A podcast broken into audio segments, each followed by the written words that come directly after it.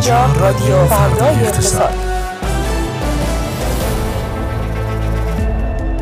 روزتون بخیر. در این ساعت به صورت زنده با شماییم از تهران خیابان الوند استدیوی فردای اقتصاد با رادیو فردای اقتصاد.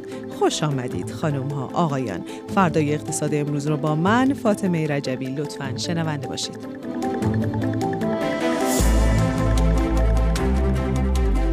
پیشنهاد ژاپن برای از سرگیری مذاکرات هسته‌ای. ماجرای صدای مهیب در خرم‌آباد چه بود؟ مخالفت آمریکا با سفر امیر عبداللهیان به واشنگتن.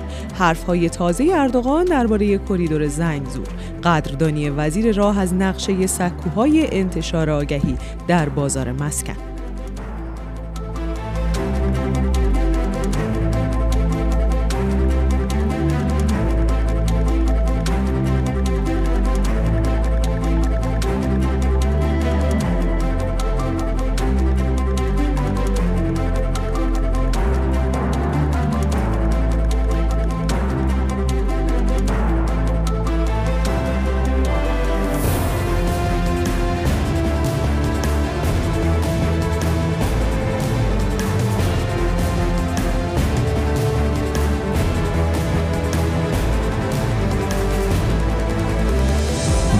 زربان اقتصاد شنیده نیست. در رادیو فردای اقتصاد. مجددا سلام می‌کنم بهتون. با پنجاه و یکمین اپیزود از فصل تازه رادیو فردای اقتصاد با شما هستیم. کماکان جای علی تسلیمی خالیه که سلام ویژه بکنه به کسایی که دارن زنده ما رو میشنون و همینطور بیننده های ما در یوتیوب. و البته خودم که سلام ویژه می‌کنم به کسایی که ما رو در Castbox و تمام پلتفرم های شنیداری دنبال می‌کنن. امیدوارم که تا اینجای روز خوب بوده باشه براتون. سریع میرم سر اصل مطلب. اینجا هستیم با فاطمه اسماعیلی تا ببینیم وضعیت بازارها به چه شکله. سلام عصرتون بخیر. بازار سهام امروز هم شاهد افت شاخصهای اصلیش بود. شاخص کل 16 صدم درصد معادل 3013 واحد افت کرد. رسید به سطح 2 میلیون و 97 هزار واحد. اما شاخص هموز یه روند متفاوتی رو طی کرد. رشد چندانی نداشت ولی باز هم 11 صدم درصد مثبت بود. دلیل این رشد شاخص هموز هم توجه به نمادهای کوچیک بازاره. عمق بازار کمه نقدینگی کمی در جریان معاملات از این رو خب گزینه‌های کوچیکتر راحتتر با پول کم حرکت می‌کنن و می‌تونن روندهای مثبت و شکل بدن بازیگران اون سهما. غیر از این رفتار دولت در سهمای بزرگ و تجربه‌ای که طی چند وقت اخیر داشتیم من باعث بیاعتمادی سرمایه گذاران شده. ریسک دخالت های دولتی و اثرپذیری که نمادهای بزرگ از سیاست دولتی دارن زیاده. برای همین هم خیلی هم معاملگرا سمتش نمیرن. ارزش معاملات امروز هم کاهشی بود. رسید به چهار همت ولی 150 میلیارد تومان از جریان معاملات امروز هم خارج شد. هیچ خبر یا متغیر خاصی که بتونه محرک بازار باشه فعلا دیده نمیشه. برای همین باعث شده تغییر روند خاصی و شاهد نباشیم و پولهای خارج از بورس هم راضی نشن به ورود به بازار. اینکه در ادامه مسیر تو نیمه دوم سال چه محرکی می‌تونه تکون بده بازار رو به نظر یه خبر جدی یا از اخبار غیر اقتصادی و سیاسی باید در جریان باشه یا یک محرک خیلی قوی که بتونه شرکت ها و عملکردشون رو تحت تاثیر قرار بدن فعلا چنین چیزی ندیدیم. من در حاشیه حالا وضعیت روز بازار همچنان حجمها به بورس کالا زیاده از چند روز پیش شروع شده. ما قبلا هم اشاره کردیم به این موضوع که نمی‌تونیم بورس کالا رو به عنوان عامل یا متهم گرونی کالاها داد کنیم فقط به نظر می‌رسه این سری رانته که باعث میشه چنین اخبار و حجمایی و شاهد باشیم. نکته جالب فاطمه به نظر من که چند روز خبرهای حول محور حمله به بورس کالا رو پیگیری می‌کنم اینه که از قضا سیمان و حالا تا اندازه فولاد جزء نهاده هایی بودن که طی یک سال گذشته افزایش قیمتی نداشتن توی یک بره های حتی کاهش قیمت هم بله، داشتن. یعنی باز حالا در مورد بعضی چیزا که خب حالا افزایش قیمت ناشی از هزار و یک عامل دیگه درشون دیده می شده. شاید حتی بتونیم بگیم که خب اینا گرون شدن چون بورس کالا بوده اما خب در مورد حتی سیمان که کاهش قیمت هم داشته نشون میده که اگر سیاست گذاری درست باشه اگه حالا اتفاقات بیرون در واقع درست باشه قیمت حتی میاد پایین. خیلی انگار مربوط به اینکه تو چه بستری داره معامله انجام میشه هیچ دلیل موجهی هم برای این ادعاشون نمیارن. حتی دارن توجیهات قبلی خودشون رو زیر سوال می‌برن. مخصوصا در مورد سیمان اینقدر سهمش کمه داخل نهاده های بازار مسکن که اصلا نمیشه ما دیروز اینجا برای کسایی که ما رو نشنیدن یادآوری بکنم که با آرمان علایی دبیر سرویس مسکن فردای اقتصاد درباره سهم همینا صحبت کردیم. سهم مسکن اگه اشتباه سهم سیمان اگه اشتباه نکنم دو دهم درصد بود بله و فولاد دو درصد در در میانگین قیمتی حال حاضر هر متر مربع خونه نوساز تو تهران. یه سری فقط دنبال خروجش از اینو از بورس آره غیر شفاف شدن به نظرم. آره یه بازار سیاه هم برای کسب من چیزی که این چند روز میشیدم حالا شاید خیلی هم فرصتش نباشه که با هم چک بکنیم اما بد نیست بعدا بهش بپردازیم. بعضی هم می‌گفتن که خب دولت الان بحث نهضت ملی مسکن رو داره و می‌خواد که هر طور شده اون پروژه رو به یک سطحی برسونه که دست کم برای انتخابات پیش رو کارنامه قابل دفاعی تو حوزه مسکن داشته باشه. بنابراین مد نظرشه که حداقل سیمان و فولاد و اینطور چیزا رو با قیمتی که خودش می‌خواد از شرکت ها بگیره و بعد با خودش میگه حالا من تبعات اینو در بقیه های ساخت و ساز یه جوری هندل می‌کنم. فعلا این با قیمتی که مد نظر منه دستم بیاد. حالا بقیه‌شو که اینم یه روایت آره می‌تونیم که بعدا بررسیش بکنیم. مخصوصا که من دیدم یکی از کاربران اقتصادی هم توی توییتر نوشته بود که پیشنهادهای خیلی دیگه حتی میشه داد. مثل همین تعلق گرفتن مالیات برای ارزش افزوده. به بخش نهضت ملی مسکن که اینجوری کمک بشه به این نهضت حالا بعدتر شاید خیلی مفصلتر بهش بپردازیم. بقیه بازارها چه وضعیتی دلار امروز تغییر خیلی زیادی نداشت 49 و 400 حدودن ما یه سری خبرها حالا میشنیدیم هول و فضای سیاسی کشور. امیر عبداللهیان به یه خبرگزاری ژاپنی گفته بودش که اگه ابتکار ژاپن برای اثرگیری مذاکرات همسو با منافع ایران باشه ما هم ازش استقبال می‌کنیم. البته یه سری اخبار غیر رسمی هم اومده بود که رد شد از سوی وزارت امور خارجه و اونم مذاکره مستقیم با آمریکا بود. به هر حال نتونستن تاثیر چندانی رو روند معاملاتی تو بازار ارز بذارن. چقدر گفتی معامله شد دلار؟ 49400 تومن. حدودا حالا یکم بالات پایین بازار سکه هم سکه امامی 27 میلیون و 450 هزار تومن نیم سکه 14 میلیون 950 رب سکه 9 میلیون و 950 و سکه گرمی 5 میلیون و 850 هزار تومن. پس تقریبا هم با سکه هم دلار تا یه اندازه بله خیلی واکنش خیلی منتظر یه خبر قطعی اند دیگه. به اخبار اینطوری شاید واکنش چندانی نشون نمیده. ممنونم از تو فاطمه اسماعیلی می‌دونم که عجلم داری وقت دندون پزشکی داری. حالا منم این وسط هی سوال می‌پرسم بعضی اینجوری میگم بعضی داری ممنونم ازت ممنون از شما. خدا نگهدار. بلا فاصله همینو میریم سراغ هانا پاکمند با خبرهای شرکتی. که به ما بگه برای کسایی که تو بازار سرمایه و بقیه بازارها فعالیت می‌کنن چه خبرهای مهمی شنیده شده امروز سلام عصرتون بخیر خب امروز اعلام شد که آخرین مهلت خرید حق تقدم های استفاده نشده سرمایه گذاری گروه مالی سپهر صادرات و مربوط به افزایش سرمایه 150 درصدی این شرکت شنبه هفته آینده هستش. هیئت وزیران امروز اعلام کرد که بابت تصفیه بدهی 70 هزار میلیارد تومانی دولت به سازمان تامین اجتماعی واگذاری 17 درصد سهام شرکت کشتیرانی و دو پالایشگاه رو تصویب کرده. این روزها شایعه برکناری مسعود اسمخانی از مدیریت هلدینگ سرمایه گذاری نفت و گاز پتروشیمی تامین که حالا با نماد تاپیکو شناخته میشه تو بازار سرمایه رو داریم که به نظر می‌رسه در روزهای اخیر بعد از حدود یک سال و نیم از سمت خودشون برکنار شدن و آقای بابک افقهی سرپرست تاپیکو شدن. شرکت ایران خودرو دیزل زیر مجموعه ایران خودرو با شهرداری کرج قرارداد جدیدی منعقد کرده که بر, بر این اساس قرار حدود چهل دستگاه اتوبوس برقی آتروس به فروش برسونه به شهرداری کرج. این روزها طبق روال هر ماه در ابتدای ما, ما گزارش عمل کرده شرکت ها رو داریم که حالا ما در رادیوی امروز سه تا از مهمترین ها رو بررسی می‌کنیم. شرکت فولاد خوزستان در عملکرد 6 ماهه منتهی به شهریور 1402 از فروش محصولات خودش که حدوداً 33756 میلیارد تومان درآمد کسب کرده که اگر بخوایم مقایسه با مدت مشابه قبلی هم بکنیم درآمد این شرکت 42 درصد افزایش پیدا کرده.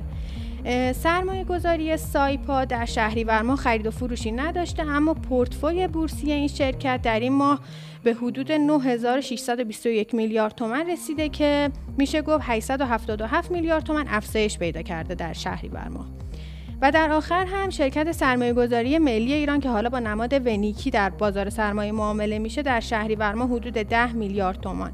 از معاملات خودش سود کسب کرده و ارزش پورتفوی بورسی این شرکت به حدود 46347 میلیارد تومان رسیده که این حالا سرمایه گذاری هم در این ماه حدود 3899 میلیارد تومان افزایش داشته در ارزش پورتفوی بورسی خودش.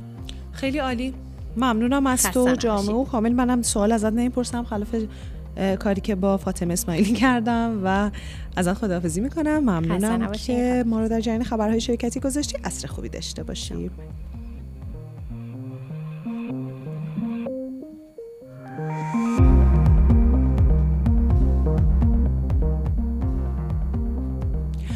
من خبرها رو براتون تا اندازه توضیح میدم. باز می‌کنم خبرهایی که سرخطشون رو شنیدیم و چند تایشون رو هم فاطمه اسماعیلی تو بخش بازارها گفت و بعد میریم سراغ آیتم اقتصاد کلان با مشتبه نظری که به نظر می‌رسه که امروز گفتگوی جالبی باهاش داشته باشیم.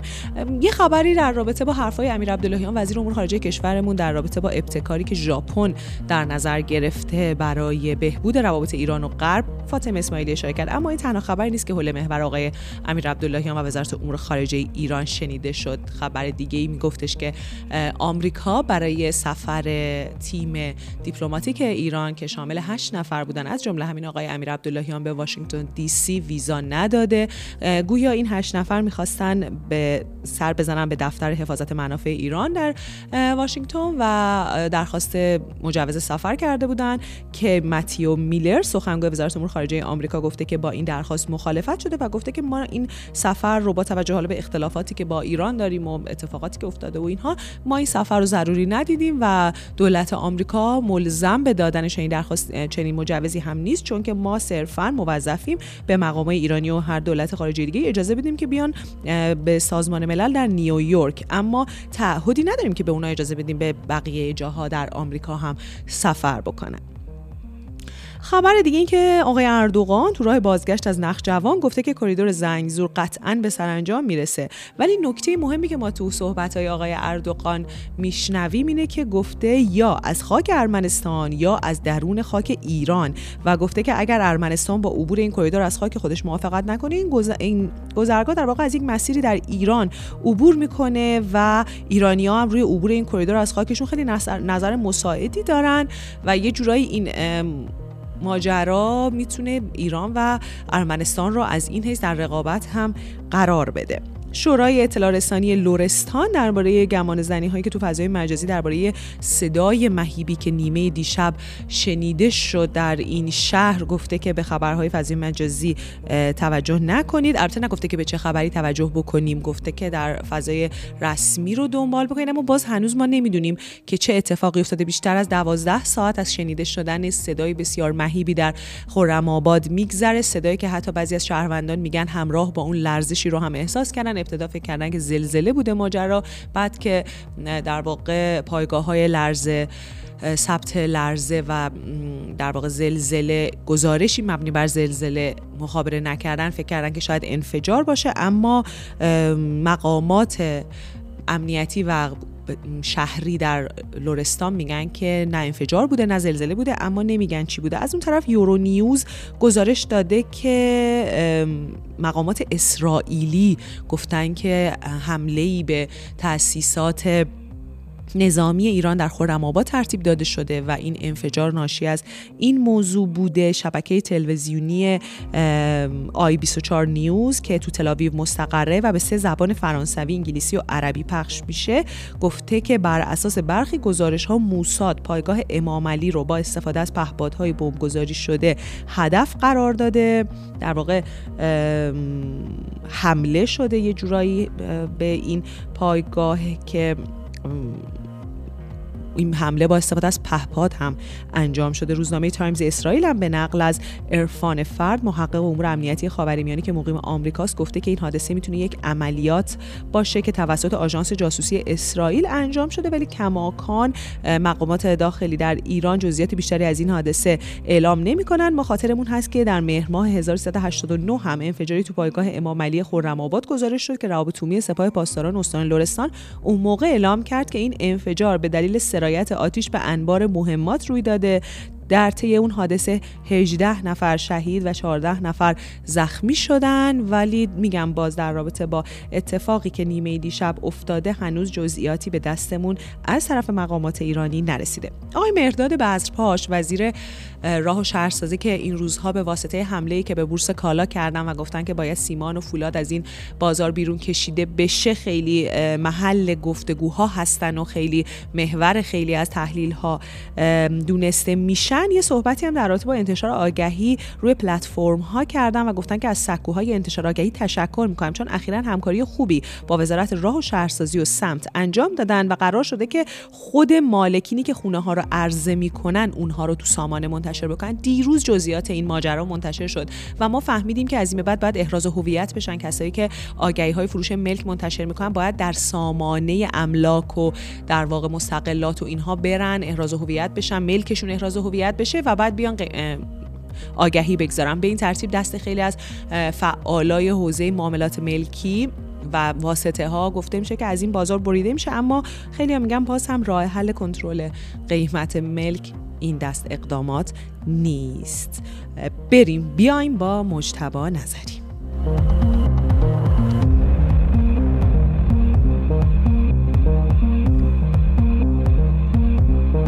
اینجا هستیم. همونطور که گفتم با مشتبا نظری و قراره که یک ادعایی رو که در فضای مجازی مطرح شده با هم دیگه زیر و روش رو بررسی بکنیم. این ادعا برمیگرده به توییت اخیر آقای عبدالناصر همتی رئیس کل اسبق بانک مرکزی جمهوری اسلامی ایران که در رابطه با پولهای بلوک شده در واقع پولهای آزاد شده ای که قبلا در کره جنوبی بلوک شده بود یک توییتی انجام دادن و ایشون گفتن که دولت با استفاده از این پول ها می‌تونه که پایه پولی رو پایین بیاره. حالا من از مشتبه می‌خوام که یه مروری بکنه که اصل حرف در واقع اصل ادعای آقای همتی به لحاظ فنی چیه و ایشون اصلا حرفش چیزی که دارن میگن چیه و بعد به پردازه به اینکه چقدر این کار شدنیه. یک سری ابهامات هم ما در مورد صحبتشون داریم که اونا هم ازش خواهیم پرسید. سلام اصلتون بخیر. حالا برای بررسی این موضوع بعد نیست یه دور برگردیم به عقب که اصلا این رابطه در واقع بانک مرکزی با درآمد ارزی دولت تو ایران چجوریه خب دولت درآمد نفتی داره دلار حاصل از اون رو میره به بانک مرکزی یه جورایی میفروشه دیگه و خب در ازای اون ریال می‌گیره که خب این در واقع دلار حالا یا از. در واقع یا بانک مرکزی میره این دلار رو عرضه می‌کنه فرض کنیم تو بازار ارز یا اینکه این رو به عنوان ذخایر خارجی خودش قرار میده که میشه جزئی از پای پولی. چرا اصلا جزئی از پای پولی میشه و در نتیجه باعث میشه که ما انگار پول بیشتری ریال بیشتری داشته باشیم تو کشور؟ به خاطر اینکه در ازای این دلاری که گرفته از دولت خب داره بهش ریال میده دیگه. پس این ریاله یه جوری قرار تبدیل بشه به یک پول پرقدرتی که حالا چند برابرش نقدینگی ایجاد بشه حالا نکته که وجود داره اینه که یه دورانی در واقع همون ریاست آقای همتی بر بانک مرکزی اتفاقی که میفته اینه که خب ما اون دلار نفتی رو دولت واقعا در دستش نبوده که بده به بانک مرکزی و در ازاش ریال بگیره. اما در ازای اون دلار بلوکه شده انگار ریال گرفته و ظاهرا حالا اینجوری که آقای همتی میگه با نرخ 11 12 تومن که میشه نرخ بازار نیما نه اون حالا 4 200 تسعیر میشه و حالا در حالی که واقعا بانک مرکزی اون ارزو در اختیار نداشته. ولی انگار پیش پیش فروش رفته. یعنی انگار که مثلا این دلاری که آزاد شده پس باید جزء ذخایر خارجی بانک مرکزی به حساب بیاد. حالا نکته که وجود داره اینه آقای همتی میگه که خب پس این دلار فرض کنیم که اگر که بانک مرکزی بتونه به طریقی این دلاری که الان مال خودش رو بفروشه هر مقدار از اون رو بفروشه انگار داره ریال جمع می‌کنه دیگه. یعنی ریالی که قبلا منتشر کرده در ازای این دلارها رو می‌تونه با فروش این دلار جمع بکنه. حالا با نرخ بیشتر طبیعتا. مثلا حالا ممکنه اگر برای کالای اساسی تخصیص بده با نرخ 28500 می‌تونه به وارد کننده فرض کنیم بفروشه. قرار نیست تو دلار توی در واقع بازار آزاد طبیعتا بفروشه چون این دلار احتمالا حالا باید به طریقی به وارد کننده داده بشه و اینا. فکر می‌کنم ممکن هم نباشه. ولی در واقع حالا یا 28 500 یا اینکه نه مثلا در واقع در قالب همون بازار متشکل ارز متشکل ارزی بقیه در واقع وارد کننده و بفروشه با نرخ مثلا 37 تومن. خلاصه این یک جوری انقباض پولی دیگه. یعنی یک بخشی از ریالی که قبلا منتشر شده توسط بانک مرکزی اصطلاحا جمع میشه و حالا می‌تونه به خود خود این حرکت باعث کاهش رشد پای پولی و نقدینگی باشه. اما خب حالا اینکه تو واقعیت این اتفاق بیفته به خیلی عوامل دیگه بستگی داره. مثلا دولت وقتی که ببینه که خب یه سری می‌تونه بیشتر در واقع دلار تخصیص بده به وارد کننده ها ممکنه که وسوسه بشه که خب خیلی مثلا میگم اون تخصیص دلار 28500 رو بیشتر انجام بده. یعنی در واقع اثر واقعی نذاره رو کاهش در واقع رشد پای پولی چون دولت خودش بدهکار هست به بانک مرکزی و اینها و داره باعث رشد پای پولی میشه. از این طریق باز هم رشد پای پولی ادامه پیدا بکنه. حالا یه سری نگرانیان بود. مثلا می‌گفتن که روی بانک ها می‌تونه فشار بیاره. این چطوری فشار بیاره؟ خب ببین این عملا وقتی که بانک مرکزی قرار ریال جمع بکنه نهایتا قرار از بانک ها انگار به بانک مرکزی پس منتقل بشه و یه این ریال از دسترس در واقع کل جامعه خارج بشه دیگه. چون الان مثلا فرض کنیم در قالب سپردهای بانکی هست دیگه این پول. خب حالا در شرایطی که به خصوص انتظارات تورمی بالاست یه جورایی اصطلاحا باعث خشکی نقدینگی میشه. یعنی الان هم تا حدی بانک باش دست و پنجه نرم می‌کنن. حالا به هر حال تو این شرایط می‌تونه اینجور مشکلاتی هم برای نظام بانکی ایجاد بکنه. آره حالا باز اگه شما مثلا خیلی ها می‌گفتن که قبلا من توی بخش کامنت هایی که گرفته بود توییت آقای همتی دیدم که خیلی ها می‌گفتن قبلا این پول پیشخور شده. قبلا اون چه که باید انجام می‌شده با این پول ها شده. ما قبل واقعا هم حالا کاری ندارم این ادعا درست هست یا که تو باید جواب بدی. اما واقعا خاطرمون هست که تو دولت گذشته گفته می‌شد که مثلا ما اگه اشتباه کنم از آقای نوبخت شنیده بودیم از شاید خود آقای همتی شنیده بودیم که بعضی از این پول هایی که بانک مرکزی به دولت میده رو حس... یا شاید حالا از منتقدین ایشون ولی می‌گفتن رو حساب اون پولیه که بلوکه شده. یعنی ما پول داریم ولی حالا دست بانک مرکزی چه فرقی داره دست بانک مرکزی ما باشه یا دست بانک مرکزی کره؟ هست این پول. بنابراین دولت در ازاش ریال می‌گیره از بانک مرکزی. من می‌خوام ببینم اگه این پیشخور شده باشه بازم این سناریویی که آقای همتی گفته قابل اجراست؟ آره حالا شاید اسمش هم خیلی پیشخور نشه گذاشت. شاید پیش فروش بتونیم بگیم. همون که گفتم یعنی عملا انگار ریالش رو گرفته جلوتر. حالا بانک مرکزی وقتی واقعا دلار رو در دسترسش باشه می‌تونه با فروشش بخشی از اون ریاله رو دوباره جمع بکنه. حالت عادی هم همینه. فرض کنیم اگه دلار بانک مرکزی واقعا داشت خب به دولت ریال می‌داد. ولی می‌تونست بره بعدش تو بازار ارز بفروشه بخشی از اون ریاله رو که دولت گرفته بوده بره جمع بکنه دیگه اصطلاحا. یعنی باعث نشه که خیلی دیگه نقدینگی رشد کنه از اون طرف الان هم همون فقط با تاخیر یعنی دو تا کار برخلاف همن. قبلا انگار فقط خریده بانک مرکزی حالا میگن که اگه بفروشه در واقع یه جورایی انقباض پولی انجام میده. دو تا چیز یکسان نیستن که بگیم دوبار داره اتفاق میفته. آها یعنی اینکه اینجوری نیست که بگیم یه بار قبلا انجام شده حالا دیگه نمیشه. اون یه کاری دقیقا عکس این دقیقا. کاری بوده که آقای همتی الان گفتن. حالا با توجه به اونچه که ما در دولت فعلی می‌بینیم به نظر شما این پیشنهاد آقای همتی انجام خواهد شد؟ اصلا تو دستور کار دولت هست. حالا ممکنه بگیم ما چه می‌دونیم چی در دستور کار دولته اما خب ما از صحبت های مقامات ایرانی میشنویم که میگن این پول صرف تقویت ارزش ریال خواهد شد. آیا این اون معنی رو میده؟ تنها برداشتی که می‌تونم از این بکنم اینه که این در واقع حالا از دو طریق شاید مد نظر در واقع حالا سیاست مدار فعلی باشه این قضیه. یکی اینه که مثلا خب یه جوری بتونن تو بازار ارز مداخله کنن با استفاده از این دلار آزاد شده و مثلا نرخ ارز رو بیارن پایین. که میگم حدس ما اینه که نه احتمالا قراره که مثلا صرف در واقع تخصیص ارز توی بازارهای متشکل ارزی اینجور چیزا بشه ولی خب ممکنه باز حالا فشار از بازار مثلا آزاد کم بکنه از اون طریق مقدار اثر بذاره. یا اینکه منظورشون اینه که مثلا ما حالا بیشتر می‌تونیم نمی‌دونم کالای اساسی وارد کنیم و اینا از اون طریق مثلا تورم رو کم کنیم و اینا که حالا خیلی هم فکر نکنم روی کرده موثر عجیبی باشه ولی خب این دو کانال به نظر می‌رسه مد نظرشون باشه. ممنونم از تو مشتبا نظری. به نظرم گفتگو خوب بود. به سوالی که با هم دیگه به ذهنم رسیده بود تا اندازه زیادی جواب داده شد. ما دیگه سب نمی کنیم نمیریم بیایم. همین رو ادامه میدیم با مرور ترند های فضای مجازی.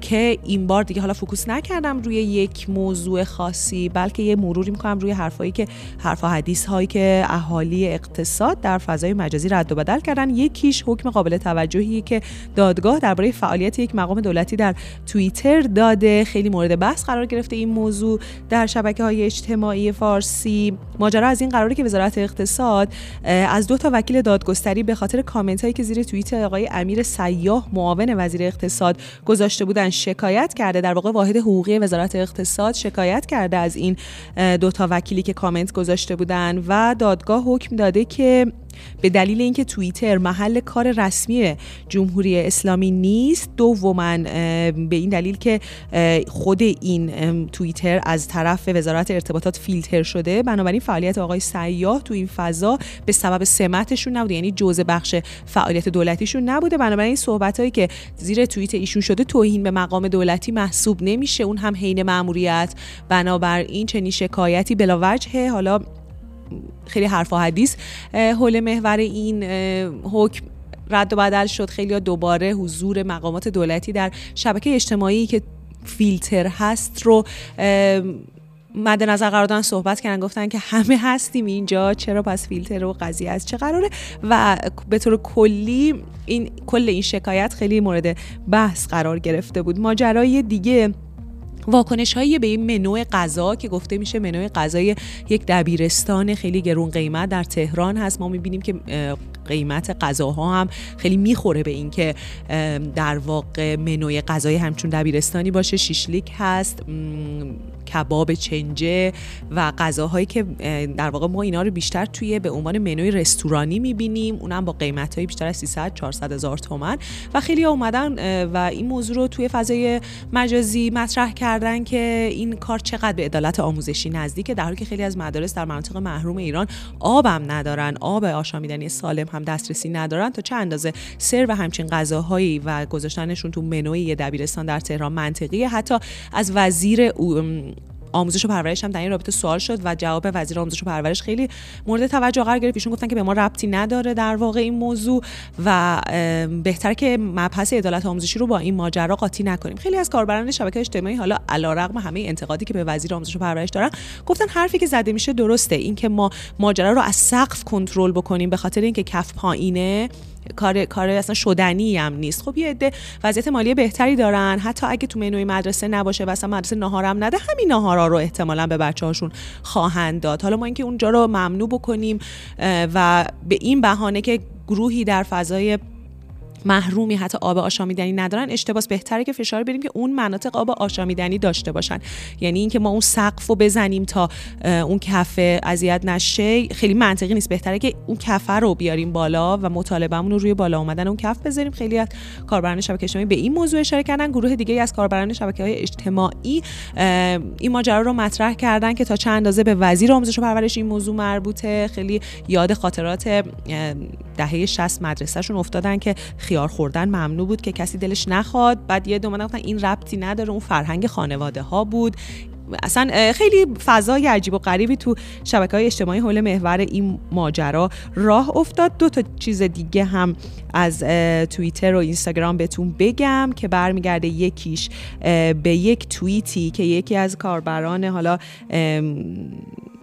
نسبتا نزدیکتر به گفتمانی که عدالت محور موسوم به عدالت محور هست توییت کرده بود و نوشته بود که عکس در واقع سه تا فروشگاه بزرگ شهر لوازم خونگی سرای ایرانی و شهر فرش رو گذاشته بود و نوشته بود که مالکیت هر سه این فروشگاه ها مال یک خانواده است. من دیگه حرفی ندارم خودتون برید مثلا ببینید چه خبره و اینا. یه سری اون گفته بودن که خب بابا اینا تو کشور خودشون سرمایه گذاری کردن برن خارج سرمایه گذاری کنن خوبه. اینکه سه تا برند دارن لزوما چیش بده؟ اینکه حالا این برند ها یعنی اگه حرف حرفی داری که برمیگرده به کار بد این سرمایه گذاری ها بگو چه کار داری به سه تا. بعد جالب این نکته با مزرم بگم که توی خیلی ها اشاره کردن به بایوی این آقای حسین زمانی میقان که این توییتو انجام داده و گفتن که شما خودتون مالک سه تا برندین. از ژینورا جوانی و میقان که در واقع خودشون حتی تو بایوشون اینو نوشتن که من مالک این سه تا برندم و از یه پارادوکس عجب غریبی راه افتاده بود و کلا فضای توییتر خیلی فضای پارادوکسیکالی بود. مثل تقریبا همیشه.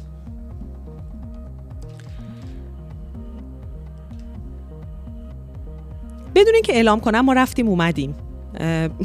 و بنابراین علی تصمیمی نیست. اینا رو بپذیرین. من ممکنه نگم یهو برم بیام. ممکنه برم نیام. یا هر اتفاق دیگه. وقتی علی تصمیمی نیست این چیزها رو هندل کنه اصلا عجیب نیست دیگه. من از آقای خبازی هم خواهش می‌کنم پشتم هم بهشونه. اصلا نمی‌تونم چش قره اینا به من برن. خیلی هم جدوش اصلا صداشون هم قطع می‌کنم تموم میشه میره. اینجا هستیم با آخرین آیتم رادیو فردای اقتصاد امروز با آقای مانی بشرزاد. حواستون باشه بشرزاده نه. سلام می‌کنم بهش و چی داری امروز برامون؟ سلام. مقاله اکونومیست این دفعه گفته تب و تاب اولیه چت جی اومده پایین. اما این به نشانه پایانش نیست و یک صنعت بزرگ در حال شکلگیریه. حالا چه اتفاقی داره میفته چیزی که من می‌خواستم در موردش صحبت کنم اینه که تو دو ماه اول چت حدود 100 میلیون کاربر پیدا کرد و این عدد خیلی بزرگیه. نسبت به اپلیکیشن های دیگه که ما حالا نگاه می‌کنیم مثل اینستاگرام مثل توییتری عدد خیلی بزرگیه و انواع و اقسام سرمایه گذاری روش شد. حالا اکونومیست گفته اگه یک رقیبی می‌خواد بیاد سه تا کار باید انجام بده. سه عامل هست که توی این عرصه توی این business می‌تونه کمک کنه اینا رشد کنن. اون سه عامل چیه؟ عامل اول computing power ه. این قدرت این که افراد متخصصی رو ما داشته باشیم که مدل سازی کنن. چون ما می‌دونیم مثلا ChatGPT لارج لنگویج مدل اینا یک مدل های زبانی هستن که ما کمک می‌کنن حالا تو پیش بردن کارهامون. نکته اول اینه که بتونیم مدل های خوبی داشته باشیم. این نیاز به چی داره؟ human capital نیاز به سرمایه انسانی داره. مهندس های خوبی داشته باشین که بتونن این مدل سازی ها رو انجام بدن. وسط حرفت من همون موقع که بازار این که ChatGPT و کلا حالا هوش مصنوعی میاد جای ما رو تو شغلا و می‌گیره رادیو فردای اقتصاد و بعدا اجرا می‌کنه یکی توییت کرده بود که هوش مصنوعی جای شما رو نمی‌گیره. کسایی جای شما رو می‌گیرن که از هوش مصنوعی استفاده می‌کنن. یه نکته مهم احساس می‌کنم این همون چیزیه که یه نکته مهم هستش در مورد این. لئونتیف یک اقتصاددانی بود که برنده نوبل بود. یه نکته جالبی گفت. زمانی که ماشین ها اومدن جای اسبها رو گرفتن این در مورد تکنولوژی جدید به ما چی گفت؟ گفتش که تکنولوژی جدید میاد و ما مثل اسبها خواهیم رفت. اتفاقی که افتاد اینه. سه تا عامل تو اقتصاد هست که باعث میشه تکنولوژی های جدید بیان و ما نه تنها از بین نریم بلکه رفاهمون بیشتر بشه. اون سامل چیه؟ این از یک کتاب دیگه است. مقاله اکونومیست نیست ولی خیلی مربوطه بهش. bigger pie effect changing pie effect و productivity effect این سه تا چی است؟ bigger pie effect میگه که اقتصاد بزرگتر میشه. با تکنولوژی های جدید اگه اقتصاد مثلا حجمش یک تریلیون دلاره میشه ده تریلیون دلار.